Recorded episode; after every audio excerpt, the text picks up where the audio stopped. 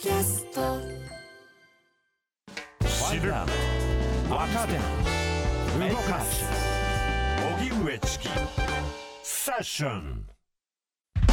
ここからは毎日新聞 N 検セッション。N 検はニュース時事能力検定を略した言葉で新聞やテレビのニュース報道を読み解く時事力をつけるためのビジネスにも役立つ検定です毎週月曜のこの時間はそんなニュース時事能力検定 N 検を目指す方に時事力をつけていただくため一つの時事問題に関するテーマを取り上げ解説とクイズでリスナーの皆さんと学んでいきます。それでは今日取り上げるテーマはこちらです。ロシアがウクライナ産穀物の輸出合意を停止。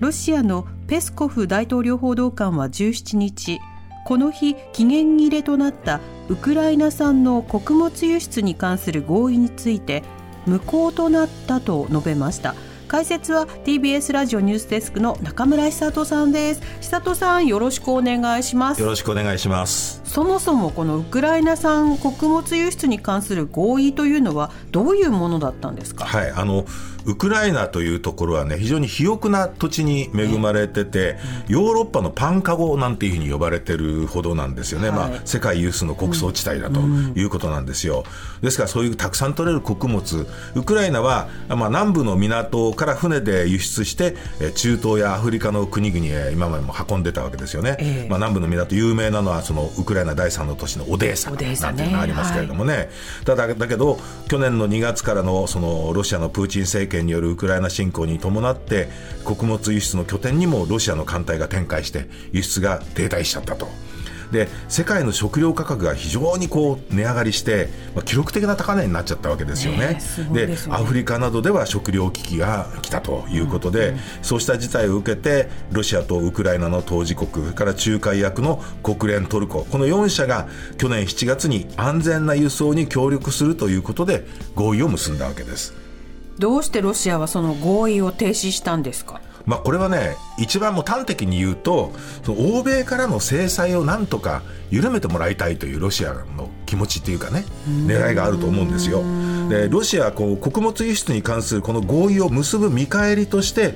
ロシア産の農産物と肥料の輸出の正常化に関する覚書というのを国連と交わしたんですよね。ええ、でただそのウクライナ侵攻に伴う欧米の経済制裁っていうのはロシア産の穀物とか肥料の輸出は対象にしてないんですね。うんうん、ただその制裁によって国際決済システム SWIFT っていう各国の、ね、銀行がある。あそこからそのロシア外されちゃってるわけですよ。そうでしたそうでしたでこれから締め出されていることがそのロシア産品の輸出を妨げているっていうのはロシア側の主張なわけですよね。でただそのロシアは国連と交わしたそうした覚書の内容が実行されていないじゃないかということを不満を示していて今回合意を停止したということなんですね。これ合意再開への道筋というのはどうなんでしょう、まあ、これなかなかね今のところ見えてこないというのが正直なところだと思うんですよ。あのロシアのポリャンスキー国連次席大使17日に行われた国連安全保障理事会の会合で、えー、ロシアの要求が満たされる具体的な結果が得られた時にのみロシアは穀物輸出合意への復帰を検討するというふうに主張しているわけですよね。まあつまりそのロシアにプラスになった結果が出てこない限りは戻らないよということなんですよ。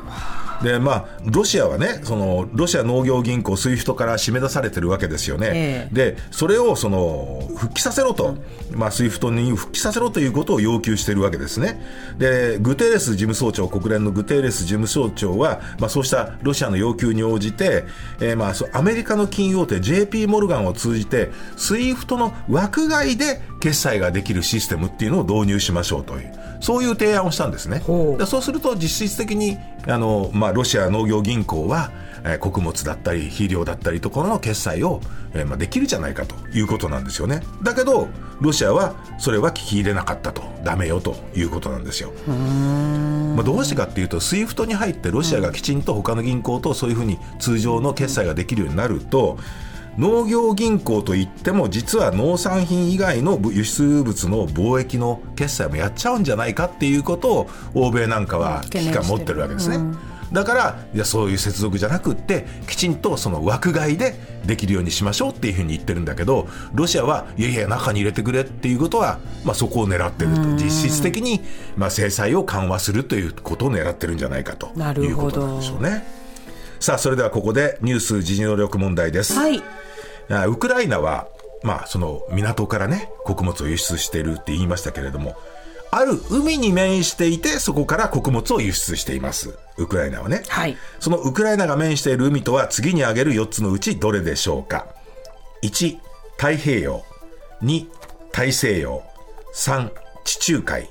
4、黒海。ラジオをお聞きの皆さんも一緒に考えてみてください。それではシンキングタイムスタートです。リスナーの皆さん一緒に考えましょう。ウクライナはある海に面していて、そこから穀物を輸出しています。その海とは次に挙げる4つのうちどれでしょうか ?1、太平洋。2、大西洋。3、地中海。4、黒海。はい、シンキングタイム終了です。さあ、リスナーの皆さんどうぞ一緒にお答えください。南部さん回答何番でしょう？リスナーの皆さん一緒に4番。4番、黒海。その通り正解ですね。はい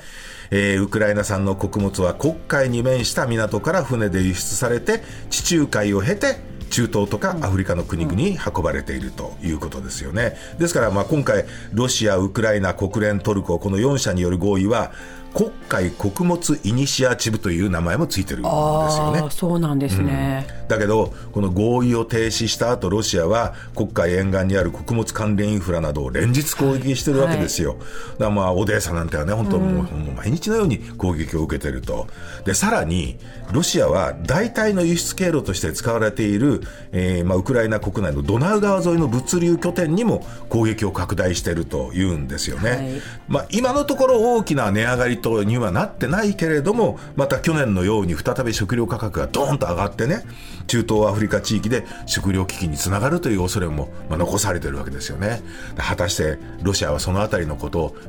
人質に取ってるっていうね、うん、中東アフリカの皆さんが食べるものを人質に取ってるというふうに言われてるわけですけれども、そのあたりどういうふうに考えるんでしょうかね。久里さんありがとうございました。来週もよろしくお願いいたします、はい、お願いします。さあここでプレゼントのお知らせです。ニュース学習誌ニュースがわかる8月号を20名の方にプレゼントします。おはがきの方宛先は郵便番号107-8066 TBS ラジオ荻上チキセッション。ニュースがわかる8月号プレゼントの係までです。メールの方は ss954 アットマーク tbs.co.jp で受け付けています。あなたのおところお名前お電話番号をお忘れなく。ニュース時事能力検定は年3回実施しています。次回の検定は11月12日日曜日に実施します。公式サイトにて申し込みを受付中です。全国37都市の公開会場で受験するマークシート試験とご自宅でインターネットを経由して受験する IBT 試験を実施します。11月の検定では2級準2級3級の試験を展示でも受験いただけます。申し込み締め切りは9月22日金曜日です。詳細は公式サイトをご覧ください。毎日新聞 N 検セッション。今日はロシアがウクライナ産穀物の輸出合意を停止をテーマに取り上げました。